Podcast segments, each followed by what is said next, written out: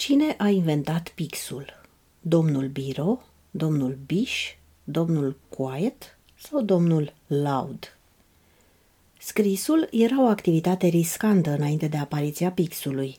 Tocurile de scris trebuiau adesea introduse în călimară, existând mereu riscul ca cerneala să se scurgă pe foaia de hârtie.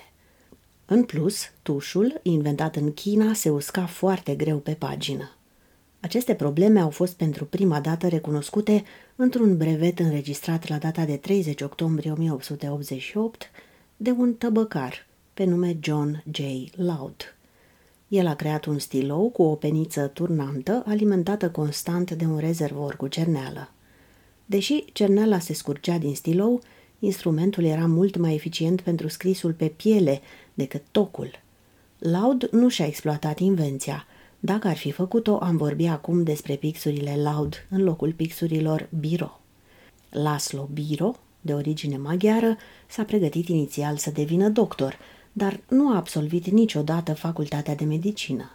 A organizat câteva ședințe de hipnoză și și-a încercat talentul ca șofer de curse înainte de a se apuca de jurnalism. Fascinat de timpii diferiți de uscarea cernelei de ziar, și a celei din stiloul său, care se usca extrem de greu, Biro și fratele său chimist Gheorghe au creat un stilou dotat cu un mic rulment cu bile care antrena cerneala de tipografie. Așa s-a născut pixul.